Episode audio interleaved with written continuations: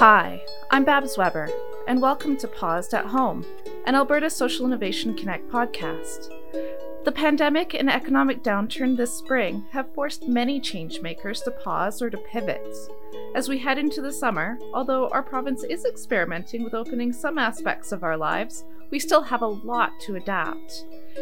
In light of our work structures changing on a daily basis, and the pause we're in at home, we've decided to touch base with changemakers across Alberta to hear about the new questions and reflections on their minds during this period of systems change. Some episodes will pair together multiple voices chatting about one question. Others will have a solo perspective. If the question sparks new thoughts for you, please share in the comments on your favorite listening platform and let us know what you think. Eily Aurora is an artist based in Calgary who has a strong interest in the correlation between art and mental health. She's been participating in ABSI's Community Catalyst program, which connects a cohort of emerging changemakers from across Alberta with an intent to help foster innovative systems change for their communities. How might we engage with art and creativity now as a method of ensuring we keep our spirits up? What does it mean to be an artist in 2020 who is looking to both focus on mental health and change the platforms and media in which they present their work. Thank you so much, Eily, for being a guest on the show today, being on pause, sitting down with me, and talking about the big questions that are on your mind throughout this period of system change. Um, I also just want to note that Eily is our theme music creator for this season, and we're very fortunate to be featuring some of her heart music so, to get the ball rolling, if you could introduce yourself along with what you do. Awesome. Thank you, Elise. So, I'm Eily Aurora, and I'm a professional harpist, musician, and um, singer songwriter in Calgary. I also love facilitation, and I bring in elements of systemic constellation and sound work into my workshops and events and and coaching one thing that um, I'm most passionate about, though, is igniting creative confidence in the people that I work with. And that's been a really exciting journey for me. Amazing. Well, we're very happy to have you on the show. Thank you for doing this. Absolutely. So, what is this big question that you're sitting with right now? Yes. So, since uh, the beginning of the Community Catalyst program, um, things have changed a huge amount, and my project was based on bringing people together to create a participatory event, in person event, uh, to address mental health with the magic of art and creativity at the community I'm a part of in Calgary, cSPACE King Edward, which is an amazing arts innovation hub at the center of Calgary. So I really looked at this uh, shift in the world to, you know, basically events being banned for the first time in my life the opportunity that was being presented. And my my big question is how can we create meaningful connection online? If online is the only thing someone has right now and maybe they're sick with the virus, maybe they don't have roommates, maybe they're not getting the connection that they want and need from the people in their environment. What does that look like?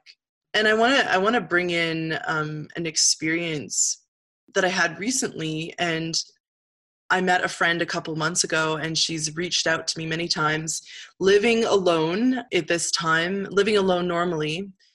And a couple of days ago, she reached out in a in a crisis. So she was going through an, a crisis of whether basically whether I should bring her to the hospital or or or I should just be with her. And I took the time to to really sit and and ask her what what was going on for her. And there's this deep feeling of disconnection when when she was living alone. But also during this time of covid i was really grateful to be connected with her family and we got her on a plane to get home.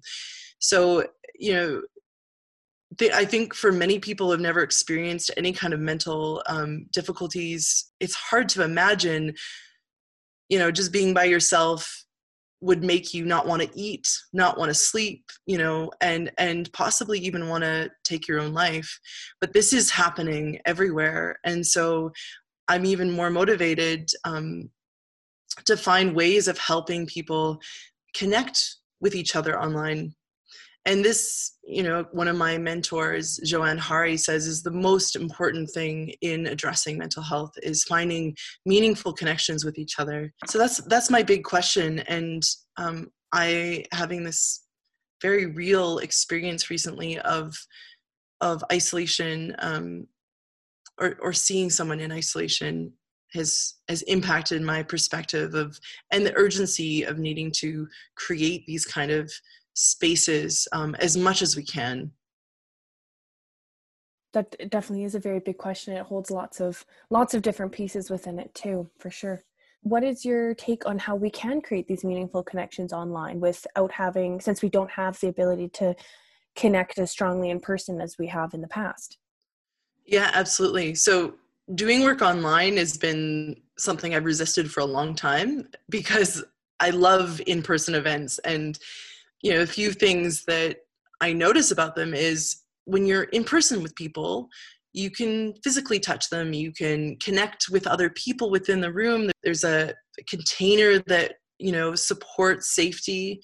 And then on a facilitation perspective i can tune into the body language within the room and i can sense where people are. And this is something that's come up over and over again with facilitators is when you see people online in these little boxes how do you know how they really are are they jiving with, with what you're doing? Are they not jiving with what you're doing? So that's something I noticed. And um, when I did this workshop recently, his name is Jan Keck, and he's from Germany, but he lives in Toronto. And he did an incredible uh, workshop that I highly recommend. He's continuing to do workshops, and he's even creating a mastermind group right now um, with different facilitators around the world on how do we create these meaningful connections online one of his main points was not recreating, but reinventing and reimagining your experience online. Often, when we're online, you know, our bodies are tricked into really believing that we're together, but we're not. So, how can we we engage people in meaningful conversation, meaningful connection?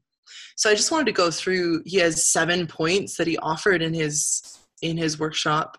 And I would go through them in a way that um, I, I hope you can take some, even just one little nugget away with you. So the first is psychological safety. And the key points that he talked about this was make sure you have a breakout room with your participants within the, the first 10 minutes of the gathering. You know, that conversation will help people sense that there's there's connection and that they're not alone in the room.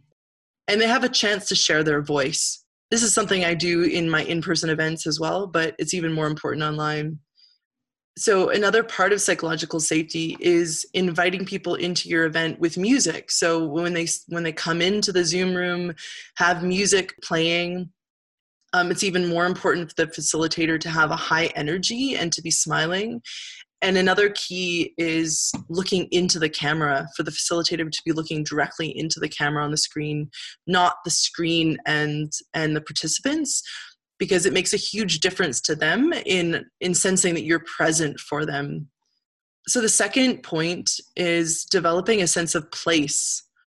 There's one really fun thing that we did was touch something red. So because everyone's in their own homes we we have an awareness of space that we never get in person and so he would say touch something red and and you could see everyone on the screen like 60 people all holding something really crazily uniquely red and you can as a facilitator spotlight that person another option is you know have people bring their pet into the picture and you know get to know about them that way Point number three stretch, move, dance, and play. So he recommends that after only an hour and a half, an hour and a half maximum until the first stretch break.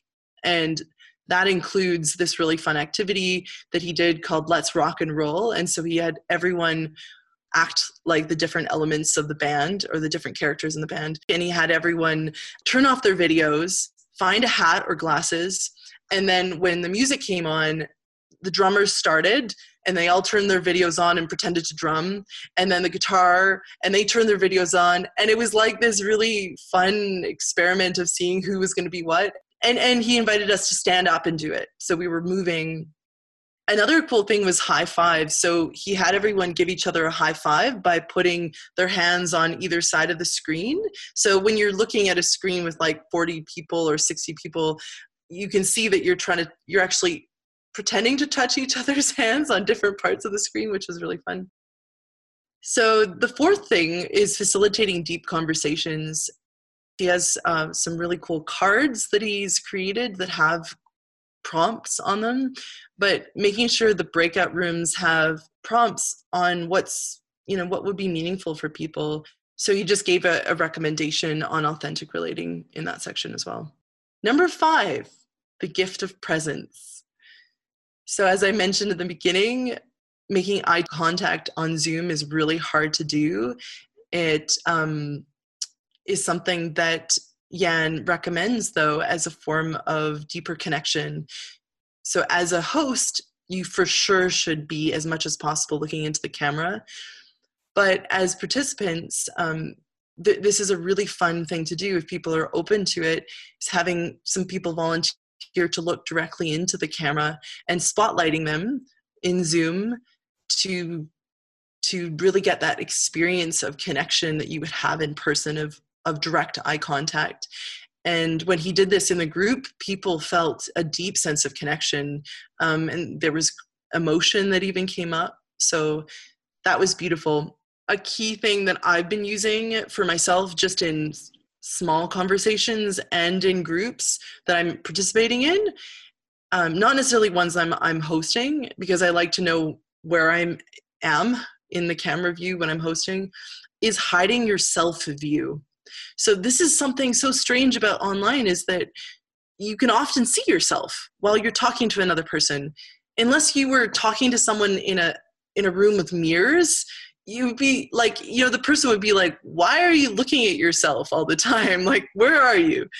So hiding your self view, which is just an option on Zoom, you can go up to your your camera or your your um, view and right next to mute there's three little dots and it says stop video mute audio pin video and then it says hide self view at the very end and when you do that you don't see yourself and and i find that it frees me just to be more myself and less conscious of being a performer or performing and making sure i look good and and it creates more authenticity and presence in the conversations that i have mm-hmm. That's a great tip. I'm going to do that now because quite often I'll put mine on on gallery view so that I can see everybody because I like to see everybody who's in the call, especially when there's like 40 people or so. Um, when it's just on speaker view, then you can't see everyone. But I do find that I'll end up looking at my square quite often to see like, oh, what do I look like? What do people see like when they're looking at me? So that's a great yeah. tip to have to and reminder to like, oh, I can just shut off my video and then I'm not concerned about it. Absolutely. I mean, it it really it changes it you know? And there was like this this workshop um, with Jan there was 60 people and i asked a couple of questions and after i had hidden my my um, view i i felt much less aware of the you know like other people you know watching me or what i was looking at. Because it's so it's so weird and maybe i'm just a little more concerned to this than others but i look at myself. You know when i can see myself i i, I just I get distracted and I look at myself. Mm-hmm. I think it's like, like, a natural human tendency. Anytime we walk past a mirror, like you go look, right. you know, just yeah. I don't know How why do I look? It's somebody Especially probably knows the psychology behind it. We should find that out of the psychology yeah. behind it of why we as humans, when we see a picture or like a picture meaning like via the screen or a mirror or something, why do we automatically look at it? Yeah, I think that would be a really good thing to look. Maybe that's the thing that comes from this conversation is is there someone out there that has the psychology around hiding your self view and how important that is with online connection? Mm-hmm. there we go. Yeah perfect. To not be obsessed with looking at how we look. I wonder if it, my my hypothesis is that it probably comes from um, like our concern of yeah like self image how are we perceived by others? And a lot of that is looks not just personality too like well yeah. it's also a sense of belonging. Belonging is the key in any group setting is do i belong? Do i look like other people? You know i was i had like a sketty top on when i was on the call and i'm like do i am i showing too much skin? Like oh, i should put a shirt on. No one else is showing that much skin. You know there was a kind of a awareness of of how I was fitting within the group and um, I think that's that's just a, such a key element for human beings is how do I do I belong? And and how can I make sure that I belong? And so yeah really really fun. Number 6 amplify emotions with music. So music at the beginning of the of the class making creating space for people to feel more welcome. Often online silence means that there's something wrong or there's no connection. So music really can hold a space even in a bigger capacity than in person. One thing that he does at the beginning of a workshop is he, for the first 10 minutes before the workshop starts, he has people that arrive early guess the soundtracks. So he starts playing different soundtracks and people can can start guessing them also a really key thing to do is to make sure you're sharing your audio from your computer and you're not just playing music into the speaker of your computer. So this is an option on zoom and it's really important for audio quality. Um, for myself as a musician the music meditations i've been doing i bought a almost $300 machine called an interface scarlett so that that goes through my mixer and into the computer and i use it as the option for my audio input in zoom. And so that's really vital in people receiving a high quality experience with sound. The seventh and the last thing that he offered was co-creating the experience um, really making sure people have a chance to contribute and um, offer information and and offer their opinions back. Um, it's not all just informational and educational. And some of the other ideas that he had was using something called Jamboard. And Jamboard is something that you basically it's through Google Drive and you send everyone a link in the chat and everyone can click it and go onto this page and and puts literally like they're putting sticky notes or pictures on a big board and we all did this together and um, kind of recreates that experience of togetherness. The number eight of Jan's presentation was open. He didn't know what number eight was. So this was a part of him inviting us to co-create the experience. And my number eight that I came up with is really helping ignite creative confidence in people as this is something that's really important to me. And so this could be many different things, but you know, inviting people to bring their their creative ideas into the space at the beginning and um, work with those ideas. So even having a framework of an event that is open, it is about the participants coming. You know, you could have an introduction, some sounding, some uh, short meditation, and then it then a check-in or or if you have a lot of people it could be just through the chat that you have that check-in and then who whoever feels moved they could do some some dialogue or some inquiry in the larger group with the support of the larger group. And this builds on a format called um, World Cafe or Pro Action Cafe, where a couple of people are really being highlighted as people to to support by the larger group. And so I really love gatherings like that, and I think that kind of an experience, um, bringing your ideas to the event, having an event where where I'm not just attending and receiving, but I'm coming with my ideas to co-create something and and really get a lot um, from from the people in the room. So that that would be my number eight if I had um, a number eight to add to his list. And I, I just want to say overall, thank you, Elise and Absi, for the amazing gift of being a part of Community Catalyst program. And I look forward to continuing to ask this deep question of how do we create meaningful conversations and connection online throughout the program. And at the same time, nothing can replace in person connection or a hug. So I very much hope to be returning to a place of inviting, gathering people together in mm-hmm. person again. Mm-hmm. In the meantime, online is um, is and has online environments have a huge potential for what we can do together um, on an individual basis with people just in our local community, mm-hmm. but it opens up this huge um, web of connection globally that would never be possible otherwise. Certainly. Yeah. And I just want to say thank you again for being part of this, for sharing your personal experience around um, working with others through this sense through through loneliness right now especially um, and sharing the knowledge that you gained from Jan and how you've been implementing that as well in in your work and i i just as you were talking about how Jan challenged you to think of an eighth um, an eighth what would you call that? Question. prompt? Question? I guess question? Yeah. Maybe we want to challenge listeners to what would be your eighth question if you were to create mm. one. Maybe they mm. can add it in the comments if you feel like it. Perfect. Mm-hmm. that'd be fun. But yes thank you again so much. And um, this is an enlightening conversation. And a really good question to think about is that i think a lot of folks are thinking about right now is how do we keep creating connection because it does feel different when we're on zoom and how do we create a strong connection digitally as we could physically. Mm-hmm. Absolutely. Mm-hmm. It's not about recreating, it's about reinventing and reimagining mm-hmm. the experience, which is like, right, nothing can really replace in person conversations. Mm-hmm. But I mean, look at this. I have these little little smileys.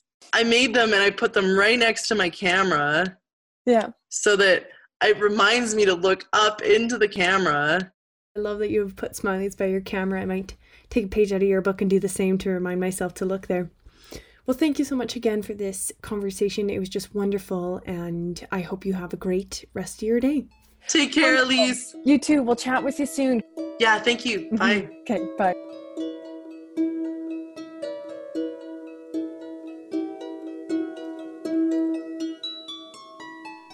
Thanks for tuning in to this episode of Pause. In the spirit of reconciliation, We'd like to feature land acknowledgements recorded by students of the Virtual School Project, a cohort of folks building a new education model that incorporates Indigenous ways of knowing and creates new pathways to meet the Truth and Reconciliation Commission's calls to action. I am indebted to the land. It is from this land that I am nurtured and fed and sheltered. I am a Bengali immigrant and visitor to Treaty 6 territory, the traditional territory of the Cree, Dene, Blackfoot, Saulteaux, Nakota Sioux, and Metis. It is in this land that still sometimes feels foreign to me that my homeland story is told out of the mouths of colonialism.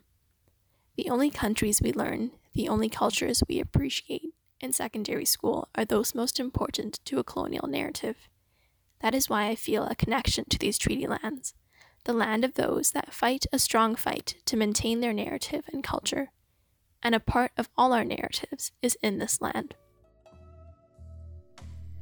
If you enjoyed this episode, please help us out by sharing it with a friend and rating us on your favorite listening platform. We'd also love to feature your big question on a future episode. Find us at absiconnect.ca slash get hyphen involved for more information on how to be a guest.